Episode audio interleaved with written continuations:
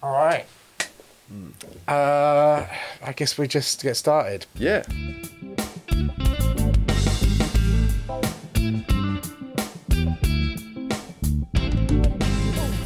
Um, I gotta stop erming, but I can always take those out afterwards.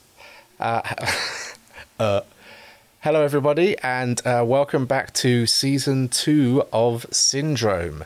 My name is Ben Wheeler. Syndrome is the podcast that I started here in Fiji uh, during lockdown as a way of getting to know some people through their favorite films and through film choices along a sort of selection process that I designed this uh, in the interim between the last season we have had uh, the Rarama Film Festival which celebrated Fijian filmmakers. Um, so for the second season I've decided that I would like to speak to those filmmakers in more detail about their favorite movies and perhaps generate through these discussions some ideas for future productions that we can all get involved in so my guest today is Mr. Clarence Das. Hi, Clarence. Hey, Ben, thank you for having me on the show. Not a problem. Uh, thank you for making some of the most awesome uh, short films that I have seen in Fiji uh, and beyond. Even I, I really highly rate them, as, as you well know.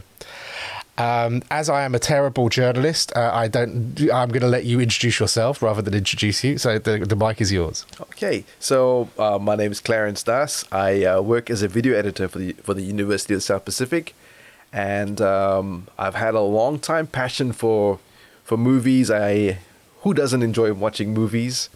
But um, there was a time I sort of got into just not just beyond watching movies. I had an appreciation for how movies were made, and this appreciation led me to make some of my own short films.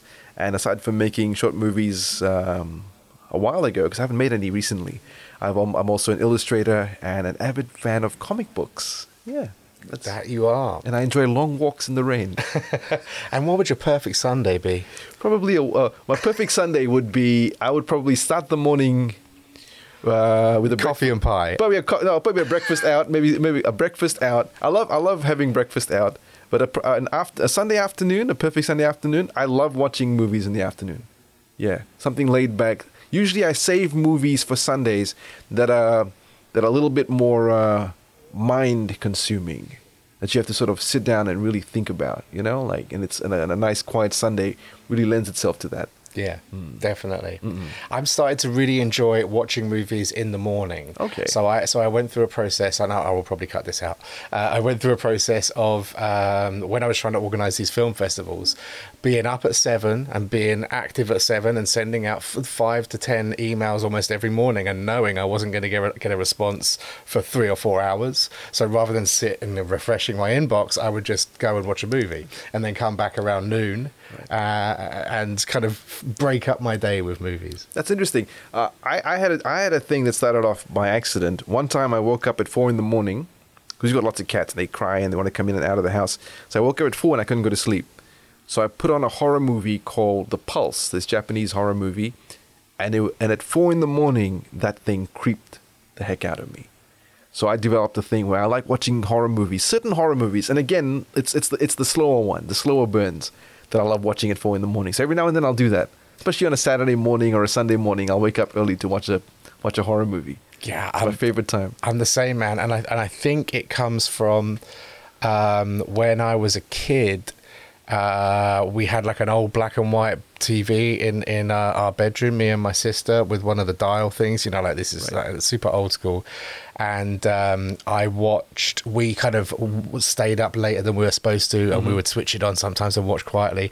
And I watched Psycho and Terminator um, in those sort of late minute, kind of um, not late minute, last minute. No, what am I talking about? Late movie screenings. Right, right. No, I, I totally get that as well. Because growing up, uh, we'd have to share our television set. So we had like we had a, probably like eight people living in our house. And they all want to watch stuff. So and often they would bring in horror movies, even though I I would be watching all kinds of stuff. But they were like, "This is not for you. You shouldn't be watching this." When everyone goes to sleep, I'd sneak out of my room at about ten or eleven o'clock or maybe midnight, and I'd quietly watch something on the VHS, just just sitting inches away from the screen, you know. So and uh, I would do that with X Files as well because we used to have X Files play here at, at ten o'clock at night, and I wasn't allowed to watch it. But luckily, my I was I grew up with my grandparents. They go to bed early, so I'd I'd sneak out to the living room and watch X Files. So there's something fun about watching movies in those odd hours. Yeah. Definitely, definitely, and it's uh, we're, we're finding parallels here as we always do when we talk about these things. Uh-huh. It's nice, um, so and that's kind of what the, this this whole kind of discussion is going to be about. Uh, t- starting off by talking about some of your earliest memories of movies, and, and in particular, I'm kind of interested in memories of going to the cinema. Right. Before we move on to some more specific film questions. So, do you remember your first visit to the cinema? Yes, I do. When when you because um, when when I, when I saw that question, I was like thinking, yeah, I, I do I do remember um, going to watch uh, Batman '89. I do remember going to watch it, but beyond remembering going to watch it, I don't remember much else about it. I do remember my grandfather thinking I'd be really. He he went with me because he thought it, it was too dark and I might be scared. Uh, so he, and of course you don't let I was like seven. You don't let a seven year old go by by themselves. Well, actually, no. I'm gonna go back on that because my even though that's my earliest memory, uh, probably my fondest memory of cinema though as a kid is uh, we used to have this cinema in um, this theater in in Mark Street called the Century, and it used to it's I think it was it, it belonged to the Motor Brothers. Even then they they they owned a lot of cinemas around town, and what they would do is on Saturdays for like two dollars, they would play like three movies in a row or six movies in a row. So my my grandparents would drop me off there in the morning while they go to the market shopping and stuff. I hated doing all that, and I would go to the arcade, play some video games, go watch a movie, and it would be something like like a like a Van Damme movie or a Bruce Lee movie. So that was that was that was probably my earliest cinema going experience, going to watch these uh, action blockbusters back to back for like two dollars. Yeah, And this is why you have such a huge nostalgia for them. I for guess this- so. Yeah, definitely, definitely. Yeah. It's something that I grew up with, you know, and it's a special place for me. That's cool. I would love to have found a place like that when I was a when I was a teenager. So I I very much remember going to see uh, the the '89 Batman Mm-hmm. Because it was the first movie to ever get a 12 rating in the UK. Oh, I was 12 in 1989, so I Ah. got to I got to take part in that kind of very uh, fascinating kind of uh, the world of almost uh, grown up movies uh, opening up to to us because of this new classification. Mm-hmm. And yeah, I remember being quite blown away with it, blown away uh, by it, going to watch it with a friend, and we were up all night chatting about it afterwards. That, uh, that's interesting because in Fiji, growing up, there weren't there weren't many restrictions with cinema. For, for you could go like I mean like like when I was going, going to watch all these movies at the Century, I'm sure a lot of them weren't made for six seven year olds.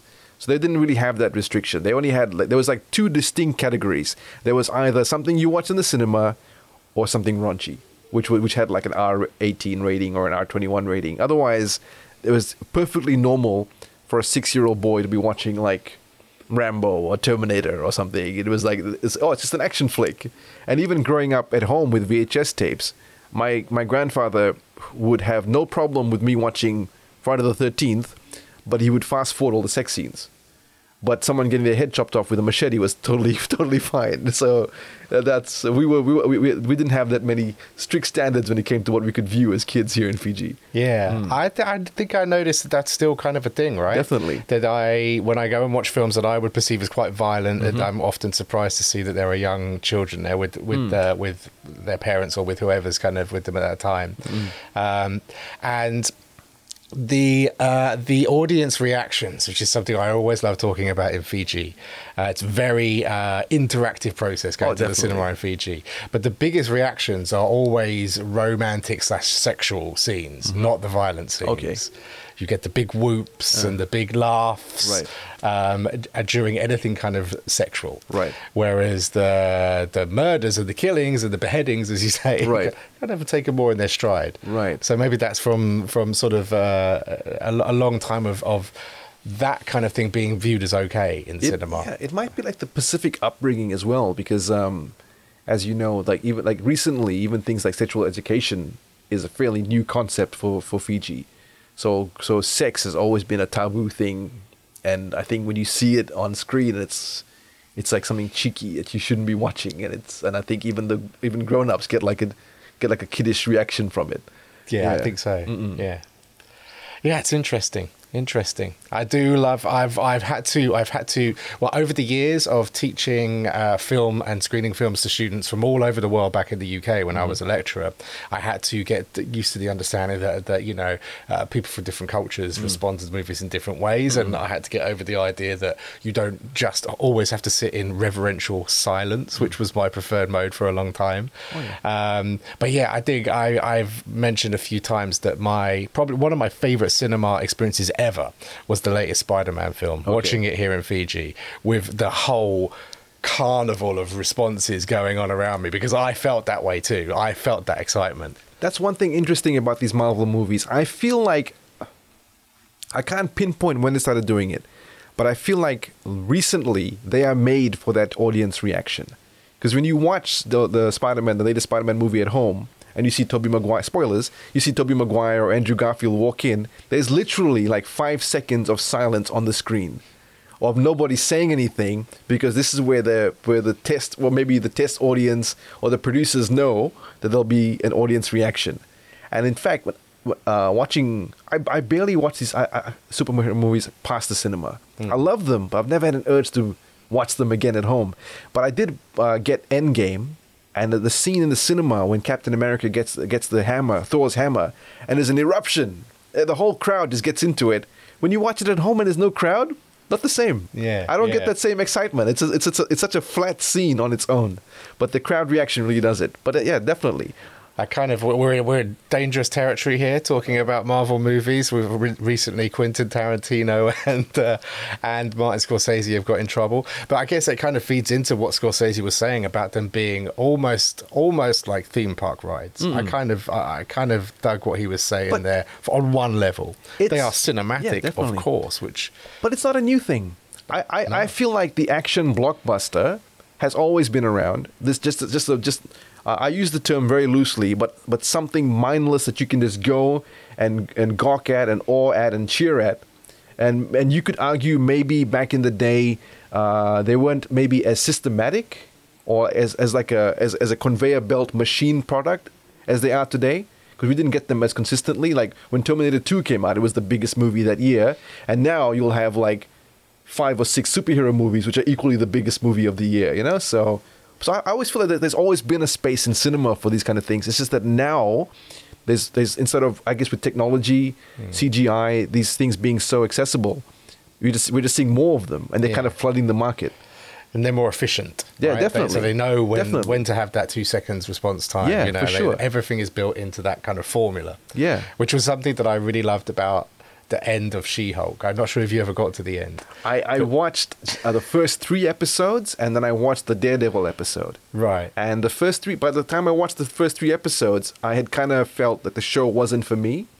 Not that it was a bad show. I'm not one of those people who are online going, "This is horrible." Da, da, da. I definitely see the audience for this show, and I love that. I love the fact that Marvel has made a movie, or I mean, a show that doesn't have to be f- that that's that's catered for a like like, like the producer said. They wanted it's Ally McBeal with with with a superhero in it, and I respect that. That's really cool. I want people to have access to because there's a million there's a million different types of comic books. There could be a million different kinds of Marvel shows.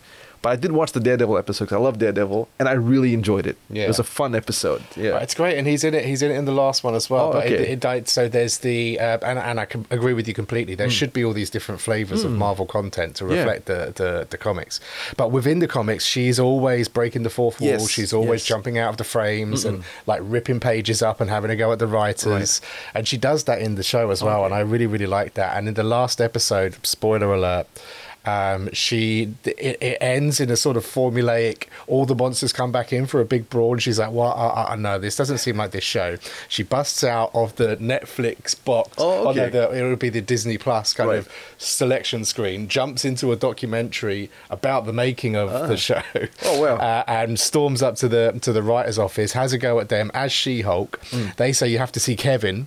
Kevin, uh, Mm. Oh, uh, right, right, okay, whatever, yeah, whatever yeah. his uh, name is, uh, and so she go, go, jumps through all these hurdles to see him, and he turns out to be a robot, a robot algorithmically programming content. Uh. I, I think I have some clips of that online. I mean, how okay, cool is yeah, that I as a self-reflexive kind of response to these things that we're talking about? Right. But and I, and it, and it really cheeses me off how there's there's these people who sort of and maybe this is not the right word for it, but they sort of they, they want to gatekeep these Marvel movies, saying no, no, they got to be a certain way, and it's like no, they don't have to be a certain way.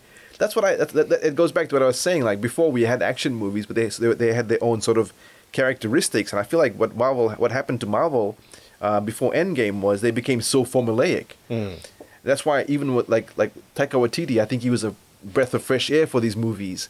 And uh, and when you watch Thor, going in, I heard so many bad reviews for it, but I thought I'm gonna watch it anyway. I, I like I like Taika's movies. I want to check it out, and I enjoyed it. Yeah. I thought it was a big, just a big, goofy, fun time, which is allowed. Like you could you could do that. You've got twenty plus movies to have your serious business. Just take your shoes off, kick back, relax, with a fun movie. But yeah, Yeah. I, I don't understand the hate that She-Hulk got as well. It's just um, and and Eternals as well. You know, I thought that was a good movie, and I and I kind of I think people forget that that phases one, two, and three Yeah, like had all these exciting, ups and yeah. downs, and you Mm. know they had to lay the foundations for.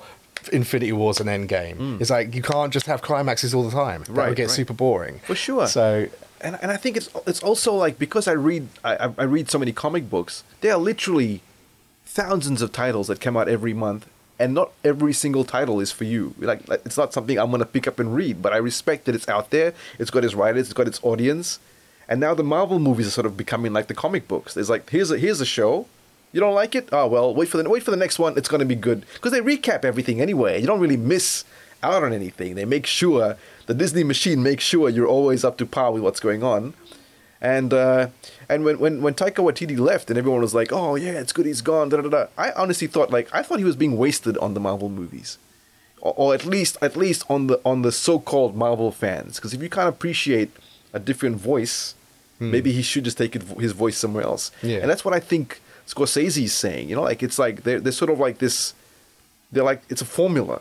They're so formulaic. You don't really see like a, dictor, a, a, a director's eye or like a something unique to them anymore. What do you think? No, I, I, I completely agree actually, and I think uh, that that sense of ownership and entitlement Yeah. about the content is probably what motivated Tarantino's comment as well. Yeah. You know that these characters are perceived in a certain way, and actors, in some respects, have to fit in with those preconceptions. Right. You know, so uh, um, and it's something that the guy that plays, um, oh my god, what's his name, Mackenzie, the, um, Which character? uh, Falcon. Oh yeah, yeah, uh, yeah, yeah. I know, I know what you're talking about. Um, Mackie, no, something Mackie, not Yeah, yeah. Mackenzie. Mackie. Yeah, yeah. Oh yeah, Anthony Mackie. Anthony Mackie, yeah, yeah. Cut that out. um, but yeah, he said the same thing like Yeah. three years ago. It's Right. just like so. It's. Um, uh, I saw a clip of it, and and I think yeah, it, it's. It's a double-edged sword. You're even more of a comic book fan than I am. Mm-hmm. I'm sort of like a dilettante when it comes to comic books. I, I have my likes and my dislikes. I grew up reading Right. Mm-hmm. the Amazing Spider-Man, so I have my Marvel likes. Yeah. Uh, but it does seem saturated at the moment, and and it and it, it yeah, it's the, the the debate about you know where is there space for for alternative content on streaming providers, Yeah. and do we just need cinemas for these big screen things now? Uh, yeah, I, I, on, on in that in that sense, I do kind of agree. Like, like how many people will watch a Chris Evans movie aside from Captain America?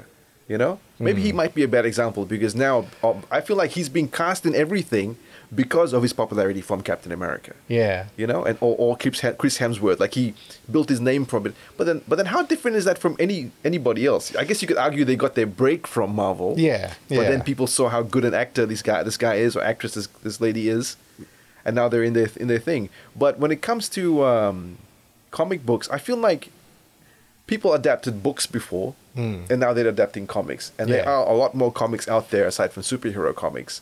So maybe I hope I hope some people branch out and do more things like like From Hell with Johnny Depp. That's a comic book. V Yeah, for yeah. Vendetta was a comic book. You know, Red with um what's his name Bruce Willis was a comic yeah, book. Yeah, retired, so- extremely dangerous. That's Yeah, one of yeah. my. fa- I mean, uh, there's so. I I think what happened was, uh, like in the 80s and the 90s, comic books became like awesome. Right. Just like really like hip to kind of cultural zeitgeisty stuff. Right. Really kind of politically and culturally informed. And then to, by the sort of mid 90s, Hollywood was picking up on Right. that and started to adapt them. And by the early noughties with streaming services, they're like, we have all these Oh, sort of like graphic novels and comics that we can just pick up the IP for, and we can make. Uh, we don't have to hire anyone to write, just to kind of rewrite, and and it just really pushed into this this uh, this era of adaptation of graphic novels and comics. Yes, but I, I, I do feel like it's not going to stop anytime soon, No. as long as there's money coming out of it. But I do feel like, like, for- okay, for example, I was watching uh, the other day. We watched um, the Dead po- the Dead Poet Society again.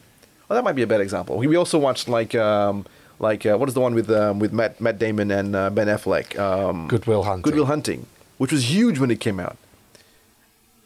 I don't think anyone would give a shit about it today.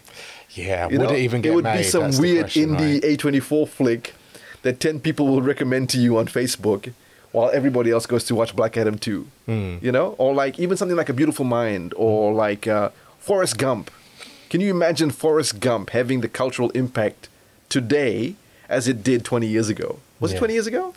Maybe longer. It must be longer, 90s, right? Mid, yeah. mid to late 90s. Like no one would watch that now. It would just be some weird indie flick about some some some some guy with some mental issues and something. It, it would it would have such a niche audience, and it's like th- that's what makes me sad. Hmm. It's sad that we can't have these little. Before I felt you could you could have Independence Day, or you could have Gladiator, and you'd have Beautiful Mind, and it would be like, bo- or you could have like Shawshank Redemption. No one would watch Shawshank Redemption right now. What's the movie about? He goes to jail and he digs himself out. No, I want to watch Black Adam too. you know, like, can you imagine? You know, you know what I'm talking about? Yeah, Of course, yeah, yeah. That makes me sad. That's that's the one reason, as a comic book fan, I am starting to dislike the saturation of superhero movies. But uh, you said you said it's not gonna. Uh, we're getting kind of off topic here, but it's Yeah, great. sorry. I'm loving it. No, no. You said the pendulum is. You, well, you said it's not going to stop anytime soon, but hopefully the pendulum will swing back. If you look back at the history of Hollywood, right, you've Mm-hmm. Right. had this shift between huge studio-driven fare and Mm-hmm. uh, emphasis on blockbusters. That that has now become rather than just uh, you know back in the the classic days of of the the big five studios Mm. where Universal would put out all the horror films and Warner Brothers would put out all the gangster films. Right. You know, so it, it's not that dissimilar to that. It's just Right. these they're just these big studios with franchises now, rather than that kind of monopoly and domination of, of generic content. So I would say that, I, and you know, that of course collapsed under its own weight and gave way to the new Hollywood of the '60s and the '70s, and and you know, it's going to be swings and roundabouts, isn't it? I would say in the in the next ten years or so, we might see a lot of change again because, and you mentioned A twenty four, like they are pumping out movies yeah. that are getting like incredible numbers and making Right. incredible money now, and it's niche content. That's yeah, and I, I, had this discussion with um, with our dear friend Andrew the other day. I was saying like like like 20, 30 years ago, if a movie came out and you go, this is a neat little production and it's uh, something special and a couple hundred people watched it. Nowadays, when a movie comes out, you can have something like Lamb from A24 and it's like, oh, it's a niche niche audience. Just 20 million people, you know what I mean? Because of the reach of like internet and social media and um, and streaming services, we, we even Uh, the small small productions do get their audiences. Mm, mm. Yeah, it's just that for every 20 million people who watch Lamb, there's like a billion people who watch like you know like um, like three or four billion yeah, who people. watch- who watch, billion like, people in the world of now, Steel or and half of them are watching Marvel. yeah. But anyway, if you want to reel us back into what, what the I next us question's gonna be, in, Yeah, I was. Yeah, but I did want to just just really quickly mention like Yeah. the, the everything everywhere all at once, which is Oh, which has become instantly one of my favorite Right. movies of all time. Right, that was special. That was special. That was special, But that was A twenty four, right? Yes, for that sure. was, uh, and that that Yeah. that may open. Uh, like that has made them more money than they've ever made by a, a country mile, apparently, from Mm-hmm. what I was reading, if I'm if I'm remembering correctly. But for that one, And I that's weird. That's a weird movie. oh yeah yeah. But I, I also do feel that that one kind of does owe what it did, what it has a little bit to Marvel. multiverse. I feel like the Marvel really set up the, into people's psyche the idea of a multiverse uh, and, and and different realities and things. So so people are like, oh, I get I get this. Yeah. I get this movie. I I instantly know what it's about. You know. But you know what? We kind of uh, we are getting we are getting off topic. But I'm and I'm just trying. Maybe it did it did for it did for multiverses what Back to the Future did for time travel or something like that. You know. Yeah, yeah. But um, Because because before that, there's there's maybe like the one with Jet Li. He's traveling to different different realities. Yeah, taking yeah. out the other guy. Is Time Cop? ju- Uh, Time uh, Cop. That, that does that have different? Yeah, yeah, yeah. Time Cop, and there was in the another one. Um, Because this is multiverse stuff. Like Back, Yeah, Back to the Future is multiverse stuff right because they create but, but on a offshoots from the timeline. timeline. Yeah, yeah, yeah, yeah. So uh, I feel like that movie sort of yeah. I, th- I feel like the Marvel universe did a lot of heavy lifting for that one. Yeah, yeah. Mm. And I did like. we will move on shortly, uh, listener. I like, I'm gonna call. I'm gonna call. Uh, do you ever listen to Smartless?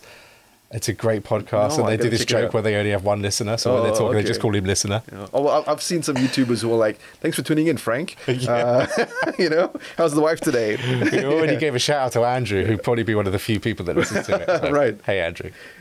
Um, yeah, let's, let's move on. Let's draw a Okay, line under okay. that conversation. Okay. The next uh, section of this Mm-hmm. is um, all about trying to get into your personality, Mm-hmm. trying to get an understanding of you via three films from three different categories. Right. Um, I think we'll go. Do you have a preference with which you want to talk about? no, them? no, in any any order. Then let's go physical. Physical, Um, uh, uh, okay.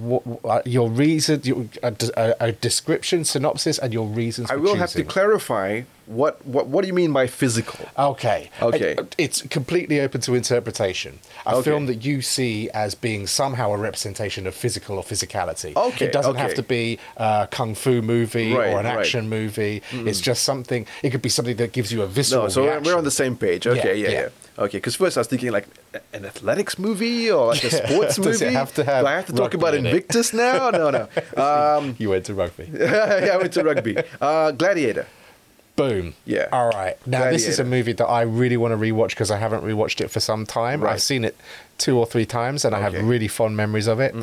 Why Gladiator? Take Gla- okay, whet so- my appetite. Okay, it, uh, I I saw it in cinema when it came out, and um, I I I, that, I I knew I knew Ridley Scott from Alien, um, and I I I thought I'd check I'd check out his cool Russell Russell Crowe movie, and it just blew me away. And uh, at the time, I was really into horror movies and angsty books and comics, and this was like the sort of like this this journey, this this sort of personal journey of a guy who has everything, loses everything, and then has to endure and get it all back. You know, not even get it all back, but just sort of make make an amend, make an amends for it. Yeah, and it was just just an emotional ride for me. I love I love the action in it.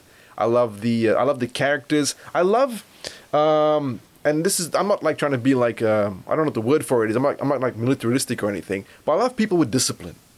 I love characters with discipline, like Batman and Captain. I lo- And I loved like how Marcus Aurelius has this. He's a disciplined Roman general who's been sort of thrown thrown off his game, and he's he has to work his way th- through these slums, through these gladiator pits. This this mi- once mighty leader of men who has to prove himself all over again. And there's just something powerful about it that I that I liked, and this and it's like how everything is stacked against him you know, and then but he still manages to just come out, come come through it, uh, just just being true to himself. He never loses himself, you know. Mm. Yeah, It's like it's it's uh, just from your description there. It's reminding me that it, it is pure pure narrative. Yeah, it's narrative. It's, equilibrium, ABCD, conflict, yeah, yeah. and uh, The most uh, basic. disequilibrium and returned equilibrium. Right. but he doesn't get it back. He gets something back. Right. He gets he Yeah. he gets not even revenge, Yeah. right? But he kind of proves himself again, right? As yeah. you say. And even in the end, he's selfless. Like like he doesn't like the whole thing is about. Um, the, so the basically the story is um, uh, he, he- he's he's a he's a he's a Roman general, uh, and and then and um, and uh, Marcus Aurelius, who is the uh, the Caesar at the time. Uh, okay, he's Maximus, not Marcus Aurelius. Yeah, Marcus Aurelius was a Caesar at the time, who's supposed to be one of the wisest Caesars of Rome. I've got, I've got a book of his uh, seven truths at home, all, his philosophies. So he wants to make Rome um, a democracy. So he's going to hand it over to to uh, Maximus, who he trusts won't keep it, and he's going to give it back to the people. But of course, in the middle of the night, there's a plot, and he gets killed by his own son, and um, that's that's the basic. So, and then they, they turn on, on on Maximus, and he has to fight his way through. But for me, the the it, it's it's uh, the other thing about it is it's it's an action movie, but the way that Russell Crowe portrays Maximus, it's not your run of the mill. Uh, fearless gladi- There's so many gladiator movies, but it's not your your hard edge, hard hard, hard edge, uh, unbreakable man.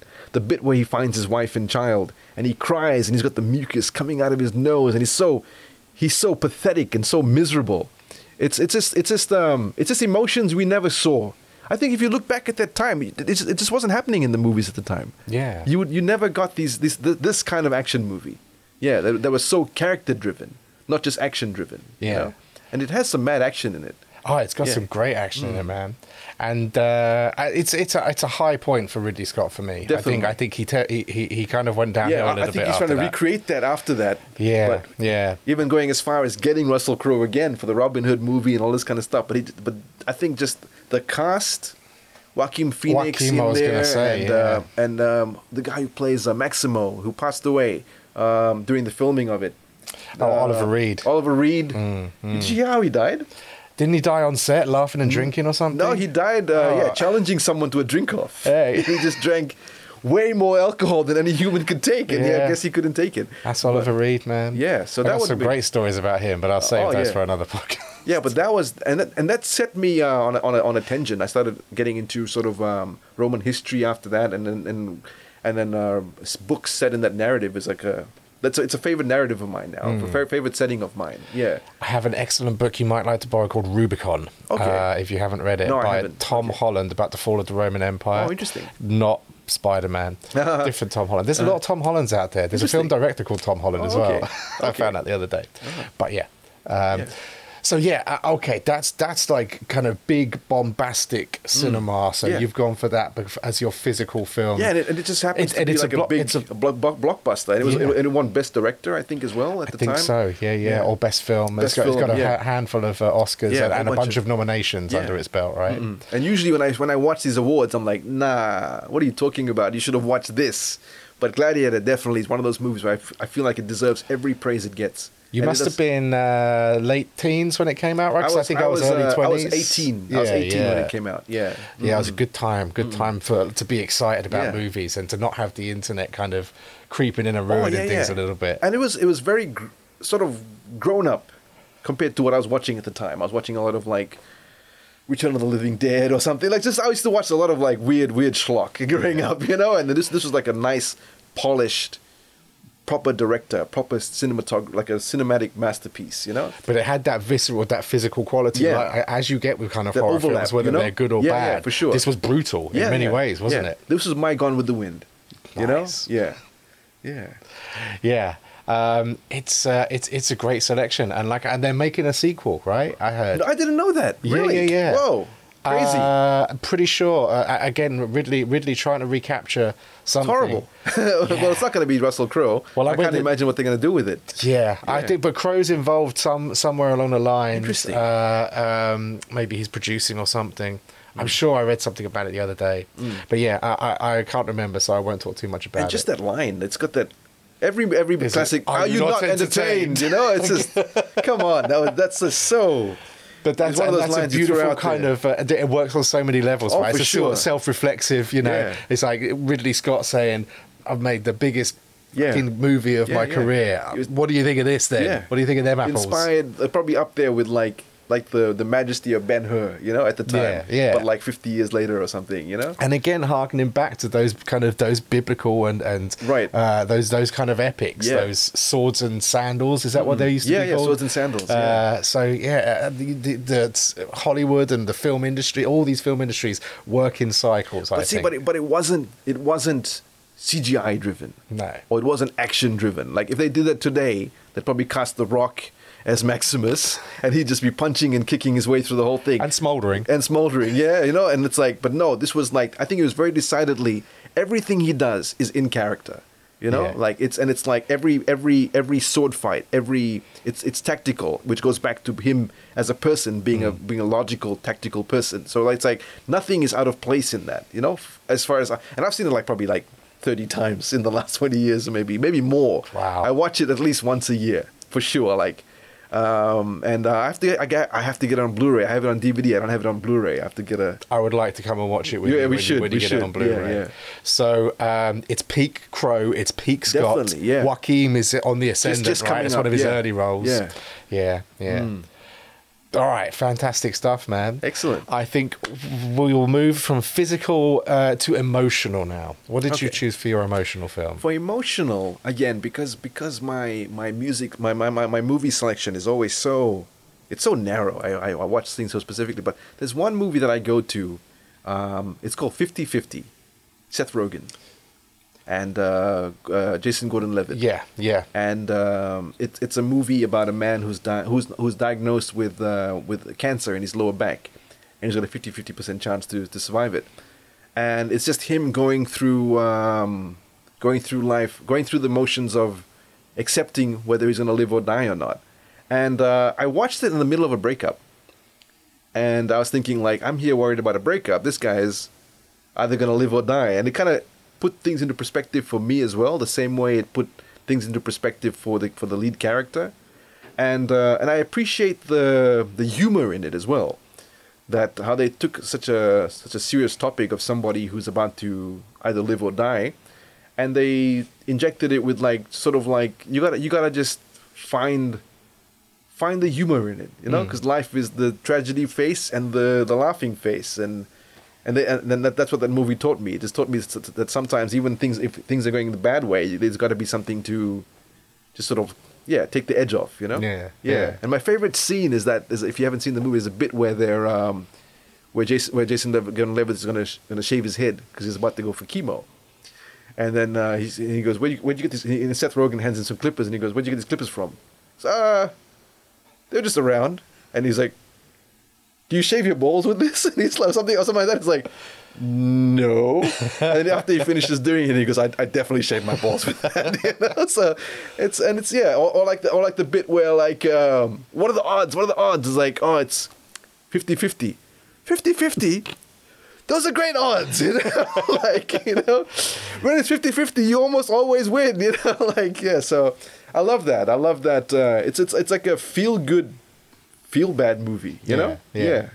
It's an interesting one. I, I, I have seen it. I've seen it once, and um, I remember being quite uh, un, unnerved by the fact that that um, Joseph Gordon-Levitt's character is super fit. He swims all the time, right? If yeah. I remember correctly. yeah, he's- and that really throws Seth Rogen because he's like, "What are you talking about? My friend is Yeah. the fittest guy ever." Right.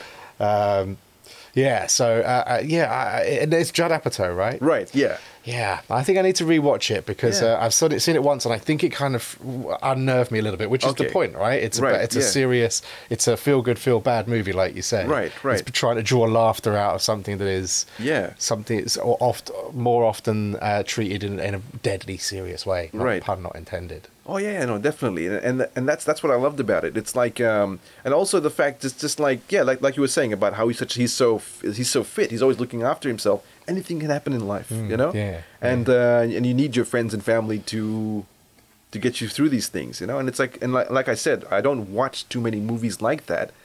But that one immediately, as soon as I, as soon as I saw the question, Mm. that immediately came to my mind. It's like, oh yeah, this is this is my, and I watch, I bring it out every now and then. Yeah. And it's got that great uh, end credit song from uh, Pearl Jam, um, uh, Yellow, Yellow, Lead, lead, letter or something. Uh, Oh, yeah, it's, it's a, I forgot. The, ah, I can't believe I forgot the name of it. but that that's it. Just it just bookends the movie so well. Yeah. The whole thing, even the soundtrack. I, I, I grew up on like '90s grunge. Yeah. And it's, uh, I think the, the the soundscape for the movie is sort of centered around that as well. Sort of like the, I think it's the music the actors grew up with. So the soundtrack, the story, the characters. Hmm. I love all of it. Yeah. They don't they don't go for a live then. No, no, no, yeah, no, no. There's no like lightning crashes or anything. But also like no, no. um, I mean the Pearl Jam song. Oh, live! Oh, I thought you meant the band live. No, no, alive. Yeah, no, no, they I'm don't go that still one. Yeah, yeah, Oh, Yeah.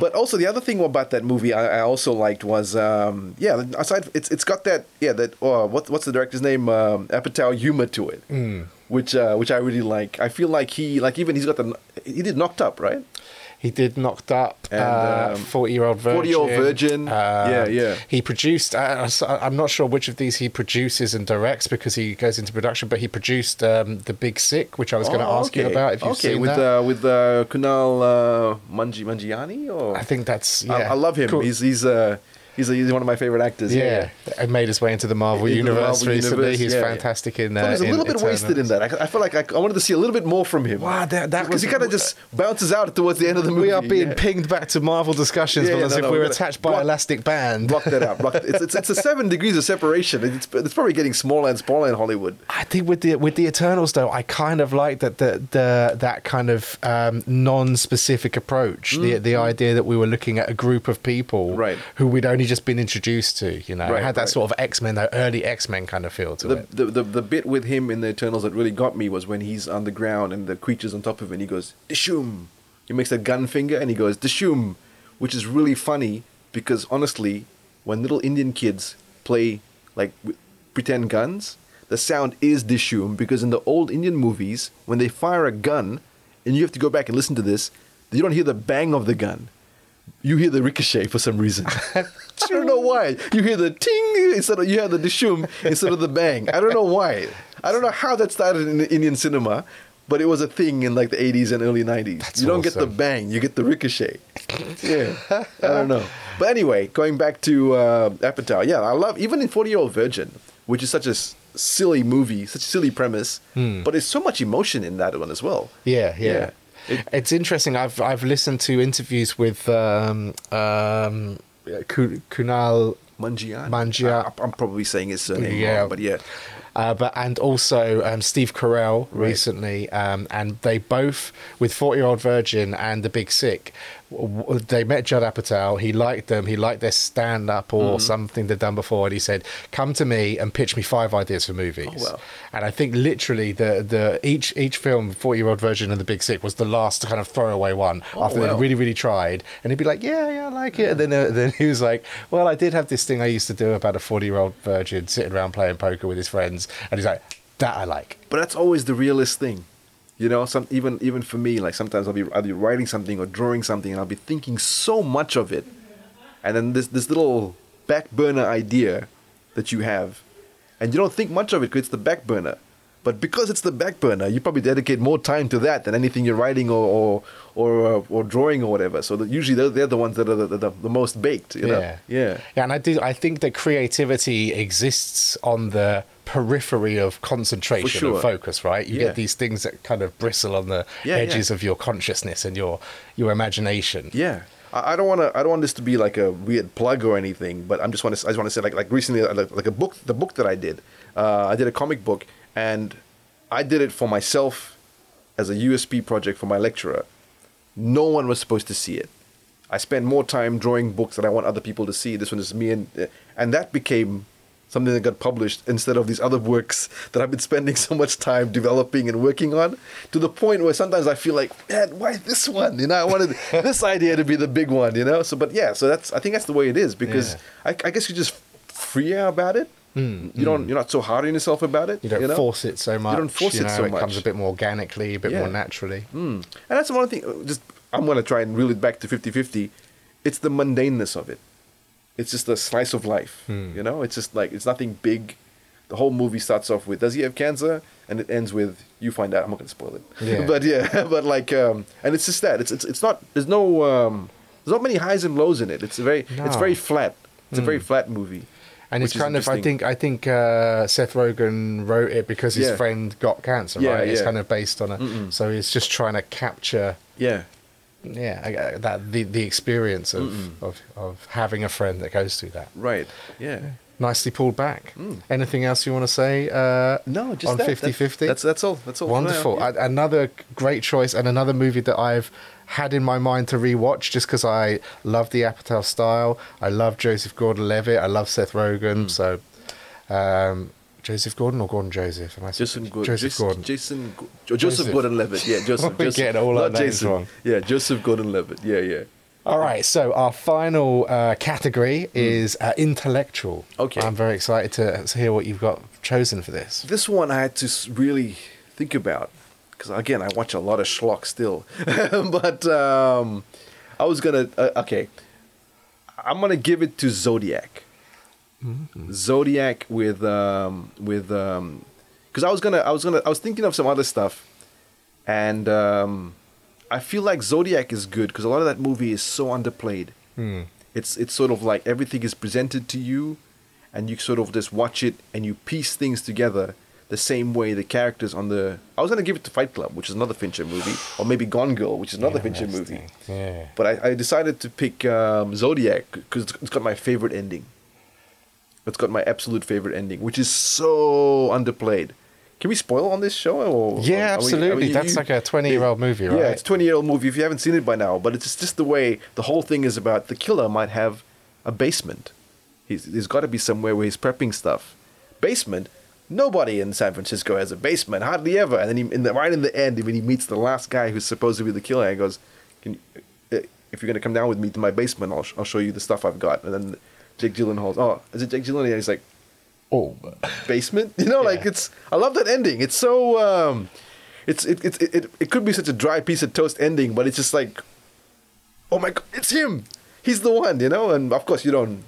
They don't really lean hard into anything. No. But uh, I love. It gave me chills. It gives me chills just thinking about it. Yeah, Yeah. I, it's it's a fantastic movie, and it's one of Fincher is for me one of those directors who every every film almost seems to be like a like a jigsaw puzzle or a Right. detective game, Yeah, right? From yeah. seven onwards. Mm.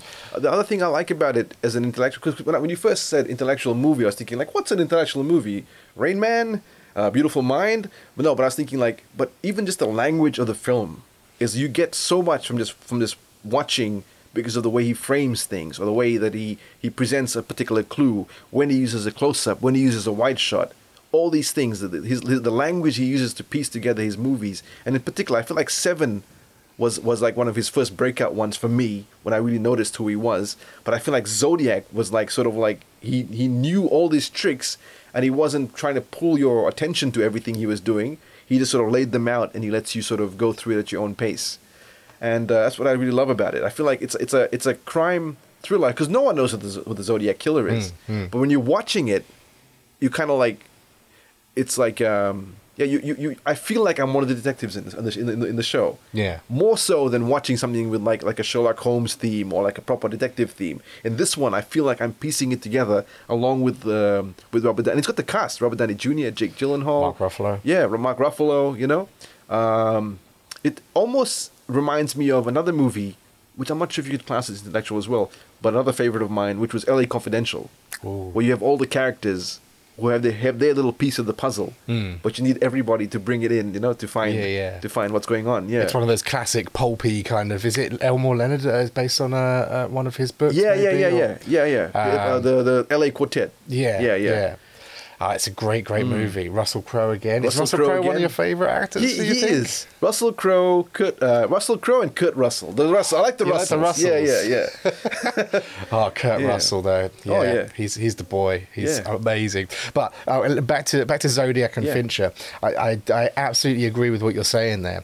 So I used to um, sometimes within my with my film classes, I used to get them to watch 7 Mm-hmm. and and use it as an excellent way of.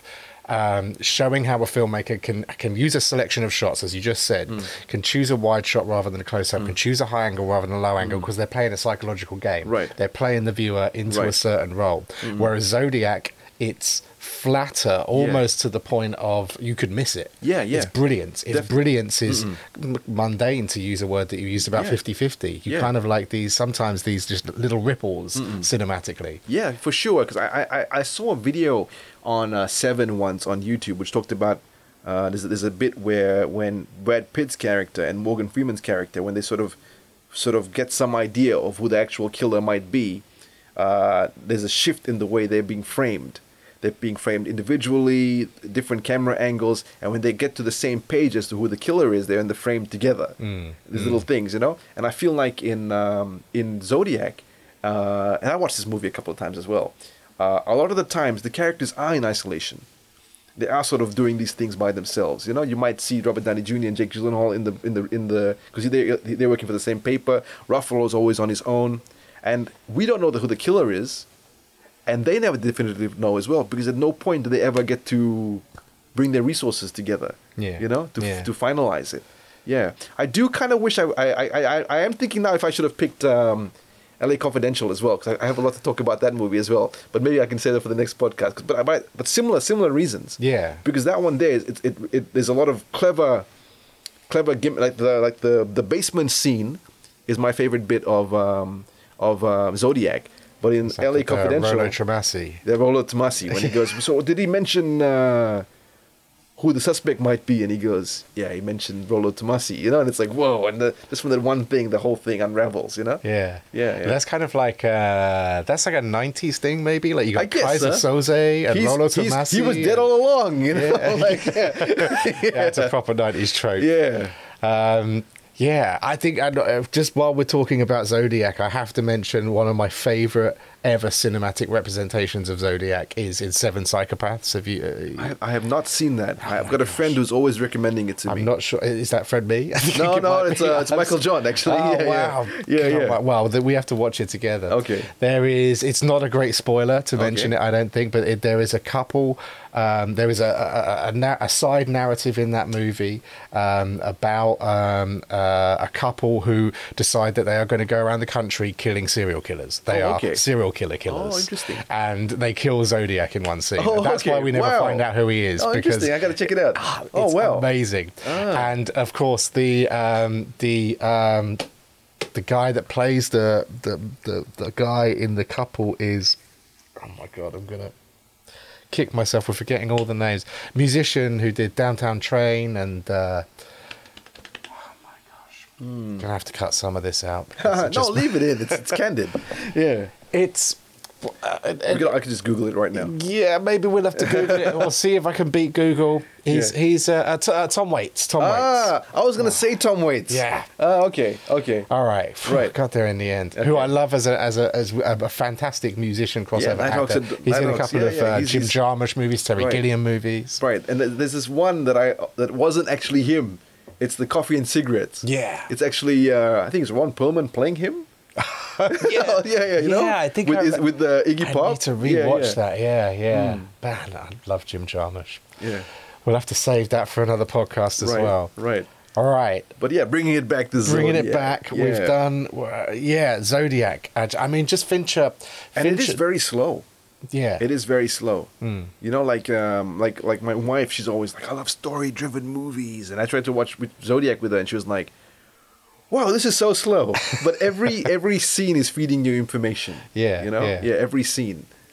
and just the, the the levels the level of engagement and the ways that he draws you in with just the the slightest Mm. movement of the camera i've just i love that about his work Mm. his camera work is so smooth and he comes from that sort of 90s group of um, auteurs Right. who came through making music videos right Right, right, he yeah. made music videos michel gondry made music videos Michael Uh, Bay made music videos. well you know the less said about that the Rock was good. Michael Bay's Oh, The I love The Rock. Yeah, yeah, yeah. He's done a couple of good movies, and I like uh, Bad Boys. Bad Bad Boys, Boys, too. classic. And, Yeah, uh, uh, but, Yeah, you know, yeah, definitely Finch's style.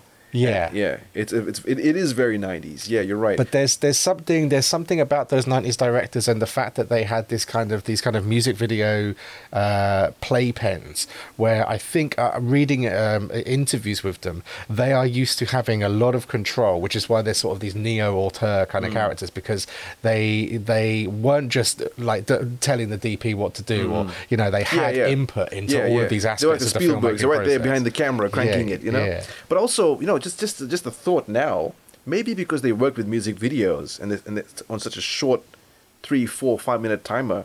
Maybe they also have the ability to just pack all that detail into these small segments of stuff happening I on think screen. so, You know? yeah, yeah, I think so. As much as you can, every shot. You know. and that's why they have this kind of really comprehensive uh, uh, understanding of the process, Right, yeah. right? Because they this will they- lead to this, this will lead to that. Yeah, yeah, yeah. And also, you know, just going back to the, the, the flat mundaneness of it, it makes the murders pop. Oh yeah, When you just have people sitting around doing the code, walking around this newsroom, and suddenly they're at the lake getting, and, and he's like stabbing the couple. It's it's really the juxtaposition. It's almost like a juxtaposition of things. It's like something mundane, and then you and you have these because that's what it was back then. Yeah, it's yeah. like this simple Just popping out life, and all of a sudden you got this maniac just just, just slaughtering people through San Francisco.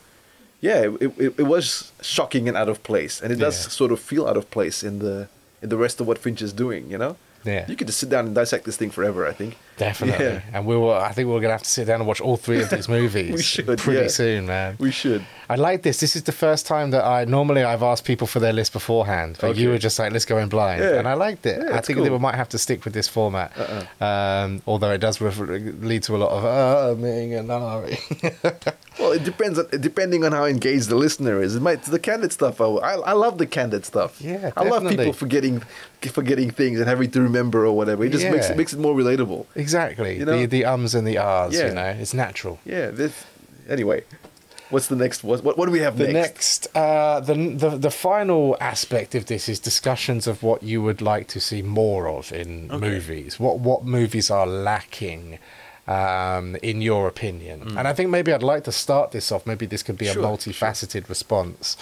I'd like to start this off by saying you didn't pick any horror movies. Weird, huh? Yeah, That's so weird. Yeah. Mm. that is weird. Maybe you just kind of thought, you know, I was because gonna- that's your your wheelhouse, that's your locker the whole Yeah, yeah. time. You try and push yourself out of it a little bit. I do like out of place horror. Hmm. You know what I mean?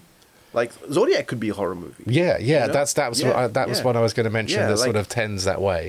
And uh, Um, when, when I, when I was thinking physical in the beginning, I was thinking like maybe um, like Bruce Campbell in like Evil Dead Two or something. You know, where he's got a very physical performance. Yeah. But um, yeah, I no. thought you might go there. Actually, I Oh, thought yeah? Evil Dead Two might be the one. I'm glad I and I'm glad you didn't. I'm yeah. glad I can surprise you every now and then. You Me know, too. that's cool. Uh, I, I I also wanted to find for, for intellectual. I was also thinking of like maybe Exorcist. Hmm. That's I, I that's one of my favorite favorite.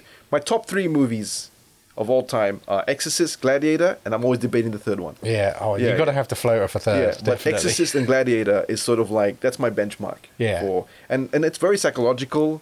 It's very um, you know so um, and and it is intellectual. 'cause it's not like it's not just a straightforward horror movie. If you if you give it to somebody who's watching Saw and Paranormal Activity or Conjuring, they go, "This is so boring," you know. Like get to the exorcism.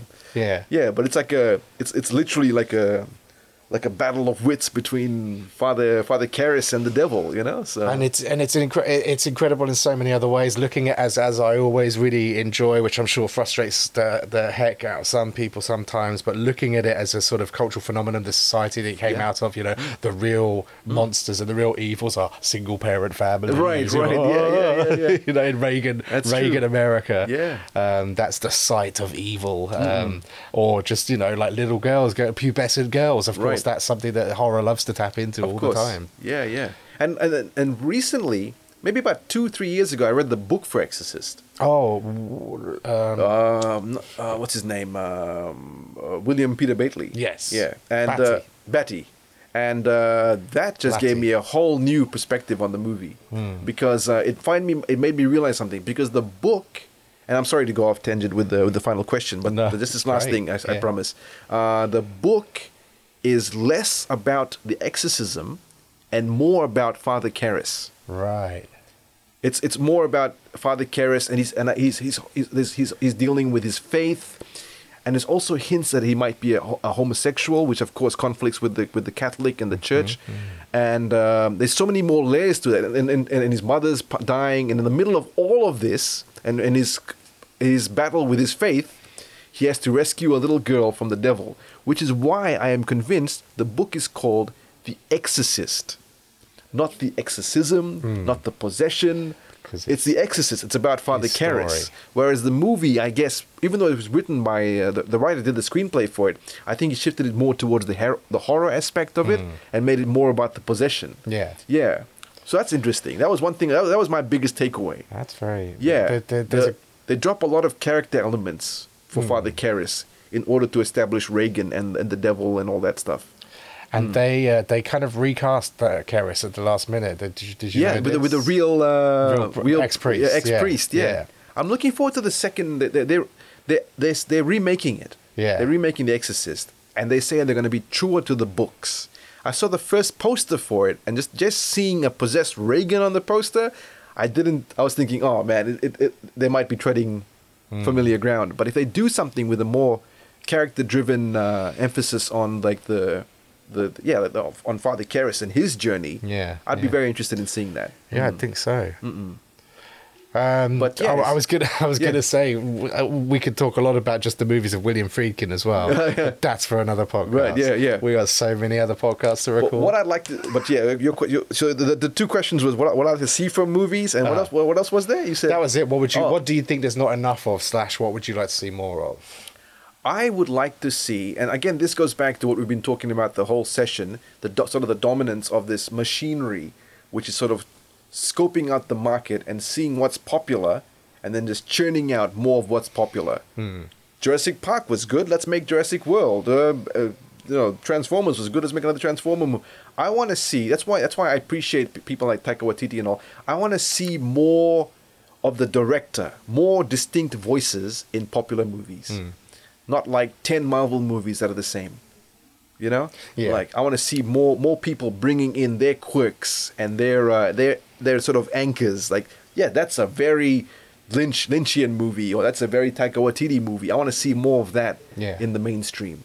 Yeah, just mm, doesn't have to be anything too far fetched or like too against the grain. But like like I said, like back in the day when we had, we've always had blockbusters, but this was a James. This is a James Cameron movie. You know, this is Terminator. This is very James Cameron. Here's John Carpenter. This is very John Carpenter. Even though you could argue they're almost the same same same genre or same style, but they were Yeah. very distinct. Yeah, But yeah. You, but you watch like Endgame and then you watch like Doctor Strange and you're like, what's the difference? You know? I do think that uh, I do think that Multiverse of Madness had had a bit of Raimi in there. He's still got some personality. A little bit of Raimi. I, I, but it was I, it was yeah, Raimi It light. was so watered down. Yeah, There was more yeah. Raimi in the Spider-Man movies. Definitely. You know? Oh, Yeah. definitely. Well, Yeah. And I could talk for uh, ever about Spider-Man one and two uh, as as the the beginnings of of of um, of the of the Marvel and the superhero kind of f- trend that we know and Right. and maybe love hate these days. Still my and favorite. what they did, what they did Yeah. Mm. back then, um, is they took indie directors Mm-hmm. and they used indie directors. Um, God, and now Sam Mm. Like Raimi is the only one like I can Blade, think the guy who did Blade, he made that. What's his name? He made The- Hardwire. Guillermo del Toro, yeah, yeah. right? No, no, no. Blade, Uh, Blade One. Oh, okay. I'm the I'm the Blade One guy. I love Guillermo del Toro's Blade Two, but Blade One. Hmm. It's the guy who made that movie Hardwire. Hardware. Um, yeah, he didn't. He didn't do anything big before that. Yeah. He used to make this weird um, sci-fi, almost like uh, these um, not B grade. That's the wrong word for it, but like um, sort of these camp sci-fi movies, you know. Yeah. And suddenly he was doing Didn't Blade. the guy that did Hardware? Didn't he just just do a new movie? He did a vamp. He did a western as well. I think he did a movie called Blood West or something as well. And Ah. but nothing, nothing.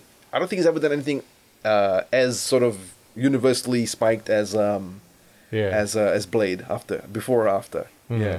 But I want to see more of that. Recently, one of my favorite movies. Sorry, go on. No. God, sorry, just I was just racking my brain for more of the examples of this, and of course Tim Burton doing Batman. Oh, yeah. you know, so throughout the nineties and the Again, early yeah, noughties, you had this kind of trend. See, like you give it to the director, he has his vision. yeah. Now you get a director, and they have to listen to Kevin Feige's vision, you Yeah. know, and he's got this uniform for all of it.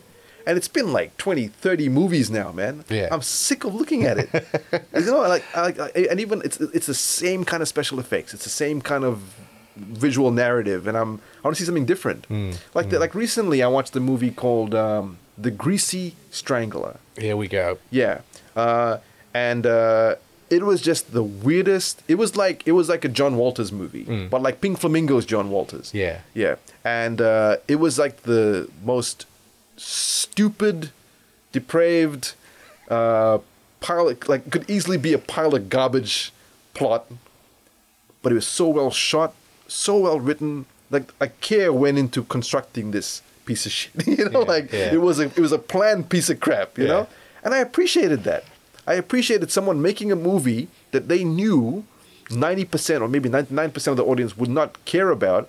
But they went out of their way to make this. And granted, they probably didn't have the budget that they have to spend. That's the other thing. Because these movies have such massive budgets, they all have to be focus groups and all this kind of crap. But like, just the fact that he made something almost like for himself maybe you know Mm. and for his friends you know and that, that's that's how I feel people used to make movies before like Evil Dead was just a bunch of friends making a movie or like Out in the woods, Yeah. man, with cameras strapped to planks of yeah wood. or Robert Rodriguez making something with his buddies you know that you're just making something that you want to watch Hmm.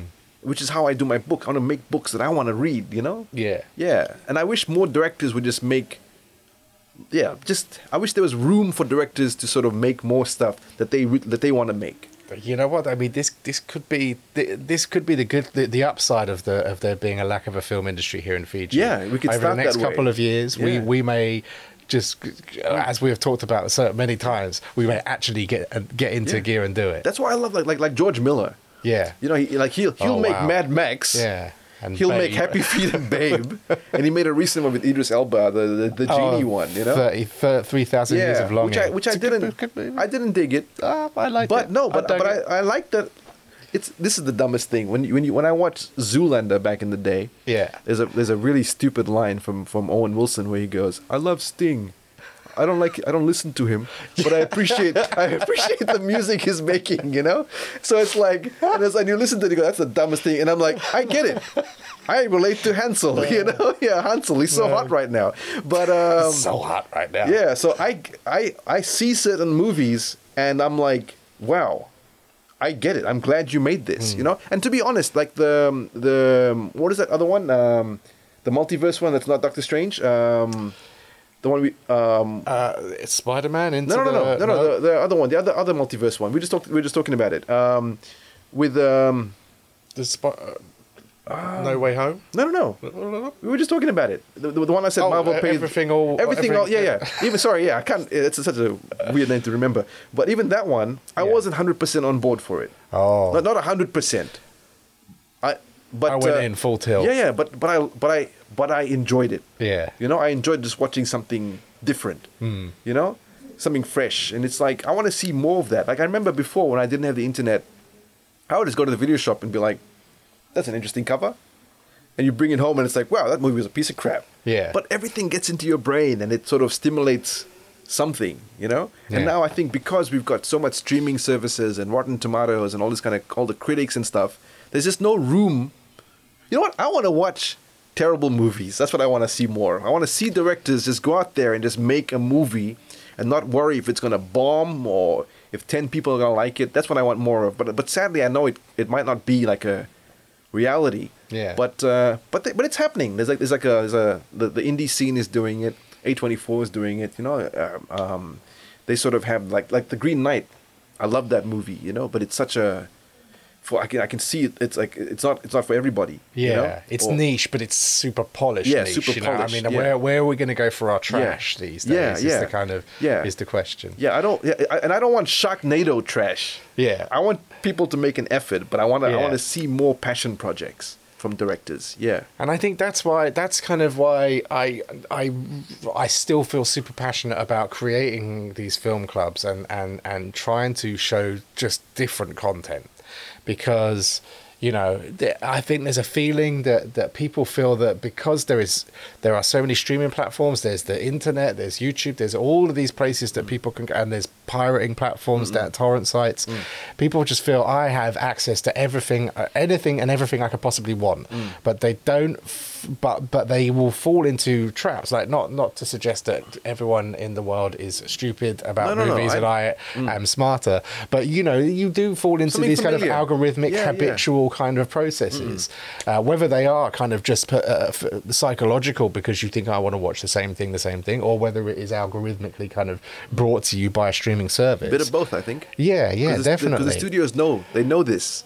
They spend billions of dollars researching this. They know that Ben Oh, will yeah. will log on, and because Ben watched one, two, three, he's gonna watch this fourth one. You know, Yeah, yeah. Whether you like it or not, you can try and like, no, I want, I'm not gonna do it. But somehow, I don't I'm know. gonna, I'm gonna i'm gonna well, keep maybe Ben's a bad example. I, I've, I've seen some of the stuff you recommend me. So uh, No, but, I'm uh, as I'm as uh, as fallible with these kind of pitfalls and traps, habitual kind of uh, uh, um, habit forming kind of processes as anyone else. But I think that I something that I consciously try and push myself into new directions always is with film, Right. Trying to explore older movies Yeah, and cult same. movies and classic movies and movies that are coming out. Tr- trying, trying, trying, trying so hard to watch Bollywood movies. Oh, yeah, but I still struggle with them, man. Oh no no Bollywood. That's that's interesting because you know it goes back to what you were saying about how different people, different cultures, different people from different places, the way they perceive movies, the context. You know, yeah, I, I feel like uh, Bollywood movies, which is which could be the same for like maybe Korean or Japanese movies. They have a narrative which fits with them in a in a cultural context. You know, like like like the other day we were watching um, we watched um, um, ah, what's it called? Um, I've seen a kill. I've seen the killer or the Korean one. Um, oh my gosh, you might have to cut this out. Um, Keep saying that. yeah, uh, Uh, it was. Wait, uh, uh, so a I've new seen- Korean movie? I know a killer. I've seen a killer. I've seen the devil. I've seen, there you go. Yeah, yeah. You seen that? Keeping that in totally. Okay. Just your little mental process.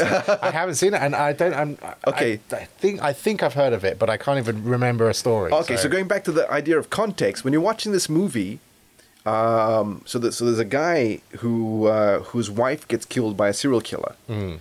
So he decides to hunt the serial killer down, not kill him.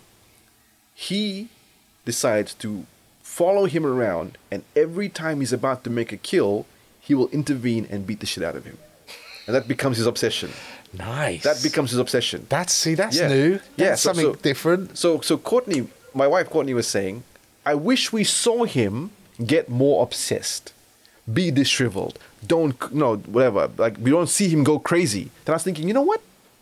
We- I watched it again. uh, We, we watched it again recently, and it was like he doesn't shave today. His hair is a little bit off, or he didn't make his bed. You know, and maybe to you and I, not shaving for one day or not making your bed or not combing your hair is like nothing. It's not the hallmark of a psychopath, but maybe. I'm, I'm, I'm just spitballing it, but maybe in Korea, if you don't make up, wake up and make your bed, or if you're not wearing your shirt the right way, or if you're not doing your hair, it's like You maybe someone, up for that maybe some. Korean guys watching it going, "Whoa, this guy's losing his mind." you know, like you go. know what I mean? It's the context of it. Like they, mm. they they dress and act a certain way, and this guy was. Maybe we don't get it because to us this guy this guy's a little bit unhinged. Yeah. But by the cultural context in Korea, maybe this guy's like totally nuts. You know, Yeah. like yeah. So I feel like Bollywood movies operate that way. I think they, so. They're made for. They've got enough people to support the industry. They don't bother making it for you and me. They're making it for the for the billions of people who are watching it just in India. Yeah, you know? and the they get the biggest movie industry in the world. Yeah, they get everything. Yeah. Yeah. and I get that. I get, I get that it's it's not for me. So Mm. I, I, you know, I wouldn't want it to change in any way. I, I wouldn't be that sort of self-centered. Mm. But but I just. I just struggle with it because of because of my cultural Right, context, of because of my understanding of how films work. I'm thrown into this universe where, and I think it's called sort of uh, masala movies, where Right. it's a bit of everything. Oh, yeah, yeah. and it's so scattershot, Yeah. and I can't, and I go in there and I try and grasp onto something, and it's just like sand through my fingers. Yeah, no, you know? I, I, I, often joke uh, with some of my friends. I feel like I feel like at one point, um, someone from Hol- Bollywood watched an American musical. They watched like a Gene Kelly movie, and they're like, "Every movie will be like this for the rest of our life." This is the template for all our movies. It has to have action, laughter, dance. You know, like it's gonna have a fight scene. It's gonna have what one guy will get punched. It's it's singing in the rain. You know, Someone yeah. saw singing in and the it's rain, like, and um, like, that's "We're the template. Everything in this that's the template. Yeah, it's a horror movie, but is it a Gene Kelly horror movie? you know what I mean? I feel like that's what they've done. Yeah, yeah. They, yeah. they sort of saw. It's, it's like it's like how Japanese anime uh, all stem from uh, Osamu Tez- Tezuka, who watched like uh, Steamboat Mickey. And then it sort of became the big, the big, the big bug eyes and the sort of the, the chibi look, and that's like the anime look. I feel Yeah. like Bollywood movie is sort of anchored in the in the in the Hollywood musical. Hmm, Yeah, Mm. and that might have been the cultural overlap.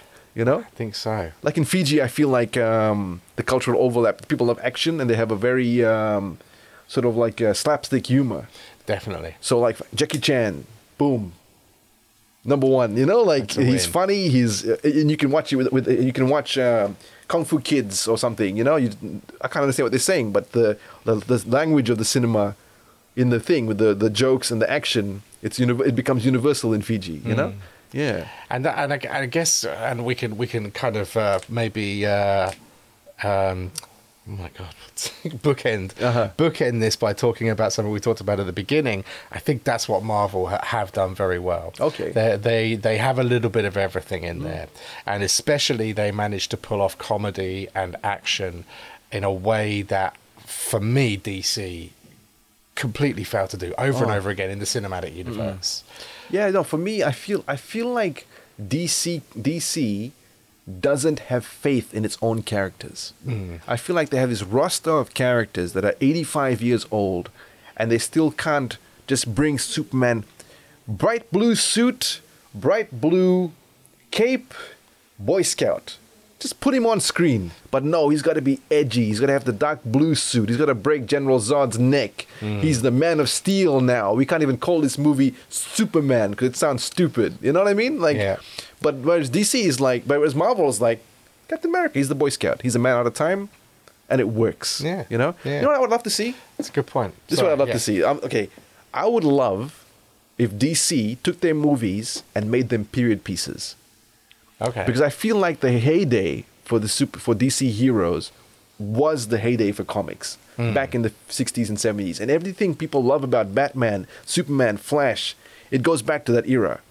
Give me a Steven Spielberg 1950s Superman movie. wow, nostalgia drenched. Yeah, nostalgia Uh, driven. You know, it's the atomic bomb. It's it's a robot, atomic powered robot. Superman has to defeat it. Yeah. Give me a '60s crime noir Batman movie. You know, they almost did it with the with the with the with the Reeves uh, the Batman with uh, with Pattinson. It's more of like a '70s sort of taxi driver-ish kind of uh, setting, but '60s noir Batman movie That'd be good. before they go into space. 19, 1968, give me a Green Lantern movie. You know, set in 60s America, space race. this man gets a gets a ring that can propel him into space. And I think that would let let Marvel have the modern times, let them do whatever they want, and then the DC guys are mess are, are meeting with Kennedy in the White House or something. You know? Yeah, yeah. Th- th- that's the Justice League I want to see. I think that'd work, man. I think that would be awesome. Yeah, yeah. yeah. And then they all meet up. They all meet up to have some big, big catastrophe. You know. By then, Superman's been doing it from the fifties. He's in the Uh, you- I was sixties gonna now. Say you Batman's start just Superman starting back in the Yeah. 40s, even wasn't it? Yeah. Is it Siegel and Shuster yeah, yeah. that developed 42, him? 43, They were immigrant kind of uh, ex, Because not na- like na- em- emigres. Yeah, because now when you in the '60s, you go, "Whoa, look at the Batmobile! Look at that gadget Batman has!" And now you have Batman, and it's like my phone can do half the stuff that Batman gadgets can do. You know? Wow, Yeah. Batmobile's got face recognition. Yeah, my phone's well, got face recognition. But in the 60s, every single gadget Batman would have, it would just blow people away, you Hmm. Yeah. know? And then today, the idea of a man dressed as a in, a, in, a, in a suit fighting crime, it's the TikTok generation, man. There's people cosplaying as everything, you know? But in the 60s, it's special. And, like, and the idea of like um, this being from another planet, you know? Like, it's, it's that's the right time for it, I think. That Yeah. would be cool, I reckon. The Flash. What's your power? He's really fast. Are you serious? That's the only thing he can do. we've got we've got planes that can go Mach 10, and this guy is really fast. That's his only deal. But in the '60s, you know, like that was a yeah, big deal. When yeah, we're pushing Mark Two, Mark Three, yeah, whatever. Yeah, I think that would breaking be the cool. sound barrier. Yeah, DC, take But it back. That's a good one, and I think I think potentially that is why uh, the last DC franchise that really really worked for me was the Tim Burton Definitely. Batman because This- it was it was kind of retro. Yeah. It was German expressionist in style, you Oh, know. yeah, so yeah. it was all these kind of nostalgias and throwbacks. Right. You look at those.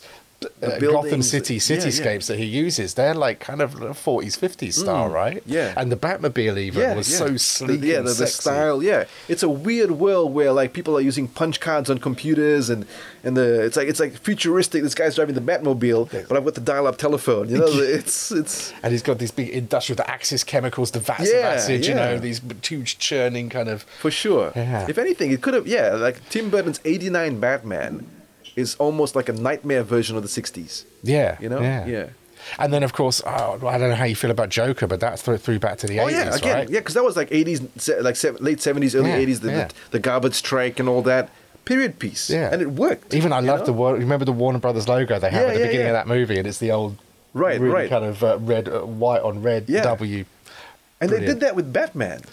Yeah. It, it's it, I, I don't know what I'm not really sure when that movie's supposed to be set, but with the with the Nirvana soundtrack and everything, it felt like something out of the '90s. You know, Mm, Yeah, just push it back uh, another two decades, maybe make it '70s or '60s if you can, and I think it'll be ace. That'd be- That's a very Yeah. interesting, interesting proposition. If there are any DC execs listening, um, yeah. Yeah. something to think about. Something to think about. They got so much invested, man, in this kind of DC MCU kind of uh, battle at the moment. Oh, yeah, and I just see them losing it left, right, and center. For me, I Right. Mm. know there's a die-hard Snyder Cut fans, you know, and but I just they just always leave me cold. Oh, they're yeah. like they're like they have this kind of focus on um, uh, moment s- Yes. cinematic moments Yes. rather than really involve clever narratives. Right, of course, yeah. And I also feel like um, this this this whole this fandom culture of the ownership of these characters, it's it's it's hurting the fans. Hmm.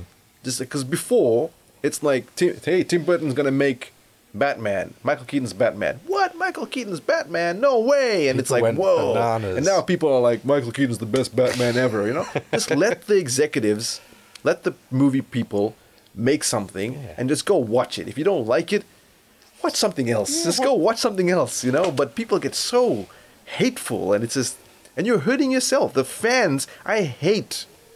I hate uh, MCU and DC fans. I just hate them. They're like the worst They are the people. worst. You know, like just watch watch it, enjoy it. You know, oh, and and who cares if like Rotten Tomatoes says that um, this movie is is crap? Just go watch it. And Yeah. If you like the character, if it's your favorite character or whatever, you know. But yeah, I feel like that's one more thing. Like, but they, but they can't because these hmm. movies aren't like hundred million anymore. They're like hundred billion now, and there's no. Ex- I mean, some executives sitting there going, I'm, I'm, "I need to get at least three billion back," you know. So they've become such focused group projects hmm. that they, uh, as long as that keeps. I think that's probably why Batman did well. I think it had a smaller budget as well. It didn't have a bigger budget as like the Justice League and all that kind of thing. So, hmm. yeah, make more small budget stuff. Yeah. Yeah, character driven. Yeah, I think so, and I think I think it's a really. I mean, I think there are problems up there at the executive level, uh, as you say, with all this money sloshing around. But I think that there's a huge problem with this this kind of uh, uh, the viewer thinking they are the center of the entire universe. You know, you know, if it's just not for you, then it's not for you. Yeah. You could you, then just go and watch something else. Yeah, I remember when I was working in radio back in the day. We had a we had one of the producers who was telling us who, said who, who would tell us uh, when when we decide what to play on the radio. Like, how do we know what to play? And they're like, just play whatever. The audience will like what you play. If they don't like it, you take take it away. If not, they'll they'll the, the way the way the way that media works is if you feed it to them the right way, they'll think it's the coolest thing and they'll like it. You know. But I feel like these people don't have faith in their own properties. They have to twist it and turn it and and and, and then, uh, or we need to it's not enough that we get the fans we have to get new fans. And suddenly they just make something that's so flat that fans and fans don't enjoy and new fans aren't to get into you know?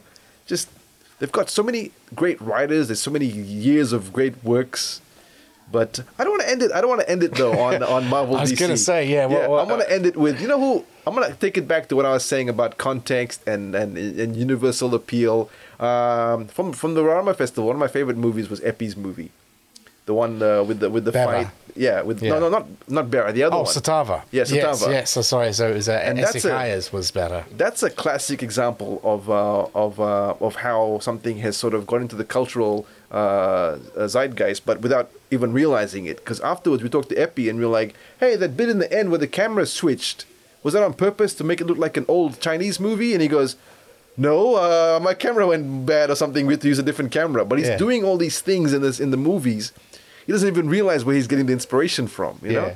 And that's great. That's why you should just watch everything because you never know what's going to stick. Definitely, You know? and I love that, and that sort of that that idea of interpretation that you bring these interpretations Yeah. to a viewing. So in the same movie, Yeah. um, S- uh, Stacy's uh, shoes, they Yeah. went and bought them from a from a thrift store. Right. By the end of the movie, they're falling apart and they're held together with Yeah. tape. I thought that was kind of a representation of this this this guy this this character's kind of poor. Same. So he had all these cool motifs in the in, all- in, in, in the movie, which sort of alluded to so much. Because you could think about it like like because the person is a the person is a is a is a trans is uh, uh, well L, uh, someone from the LGBT commu- community. Yeah. And, Queer is always a good kind of okay. So uh, a, a queer person in this movie, maybe um, she doesn't have access to um, to high heels, or maybe she's in a in a in a situation where she can't get the the dress she wants. So she's sort of making this makeshift outfit, and that adds so much character to her. Yeah. But it was like, no, no, no. That's the the, shoes broke. That's why we put. Uh, the thing, or the tape on it, but yeah, he, But he kind of reinforces the same idea. These Yeah. are filmmakers making. They don't have. They don't have the money for an extra set of shoes, so Right. they got to bind it up. So it Yeah. kind of speaks to the same thing, right? But but that, that that rawness of his of his filmmaking injected so many connotations and so many levels to it he didn't even realize, and it worked. He had he was saying so much uh, in this in the cinematic language without even knowing the cinematic language. But it, I guess it just goes. Maybe he just watched so many great movies and he just emulated that. You know, He's Yeah. uh, has a, a, a, a hugely impressive encyclopedic knowledge Mm. of, of, of films and directors that I really didn't expect him to, Right. which is perhaps uh, perhaps a little bit uh, patronising of me. But I was Uh, very I was very impressed Yeah, by no, when, it when in I my when I s- discussions with him. Yeah, when I say he doesn't know the cinematic language, I don't mean I don't mean he doesn't know cinema, but I feel like, like No. there's like so many things like, that you could learn in film school that they'll in- interject into. You put the thing this way, you put the camera this way, and it adds this. He didn't study any of that. Yeah, he but he just just has an inherently innate he inherently ability. knows it. Yeah. which was great. You know. Yeah. Good stuff. Yeah. And Epi Varuna will be joining me on this podcast in following weeks. Uh, cool, man. That's a nice place to end it. I'm glad you pulled it back No there from, from our hugely repetitive and some might say formulaic discussion of Marvel DC Right. Right. comic book franchises. Um, any, any any final words you'd like to pop out there? Uh, You already kind of pulled it back somewhere you wanted to. Yeah, no, I'm, I, I just want to encourage people to um, not worry about review scores or what other people think. If a movie is remotely interesting to you, just go and watch it, and uh, and try and find stuff that you might not even know about. Just um, something like it doesn't have to be like a major studio thing. Just watch as many movies as you can, and um, and support your local film industry. It's something that's just starting, and I and I really appreciated your uh, Rarama Festival because um, it was really funny how when we were looking for those movie files and you were asking me, oh, your, your, your filing capabilities are horrible, you know, like it's because before you came along with this festival, there was no outlet for my short films. You know, so I really hope we do get to see more of these of these festivals, and that we can give uh, local filmmakers something to sort of um, make their products for, and not just for themselves. You know, I mean, it's good, cool to make stuff for them, but it's nice to be recognized for your work. So, yeah, thank you for the thank you for having me on the show, and thank you for the festival. It was, was wonderful, and I hope to see. Um, I can't wait to listen to the podcast and the other other people you have on, and I hope we have more festivals. Yeah, ah, so do I. Thank you for um, you know just uh, being an incredible filmmaker. I think uh, En- Envy was was I think the the emotional, visceral hit of the festival. it provoked so much uh, in the way of audience responses, and and I, I was so not maybe not shocked, but but surprised to learn that it was perhaps the first time it had ever been screened on a big screen with a big was, yeah. audience. It had just been streamed before, Mm. and I'm so happy that it that we we got to uh, organize it together and experience it Yeah, together. it was, thank you for making it part of the festival. It was fun watching the audience reaction. It was. Excellent. All right, Clarence Das, thank you very much for appearing on Syndrome.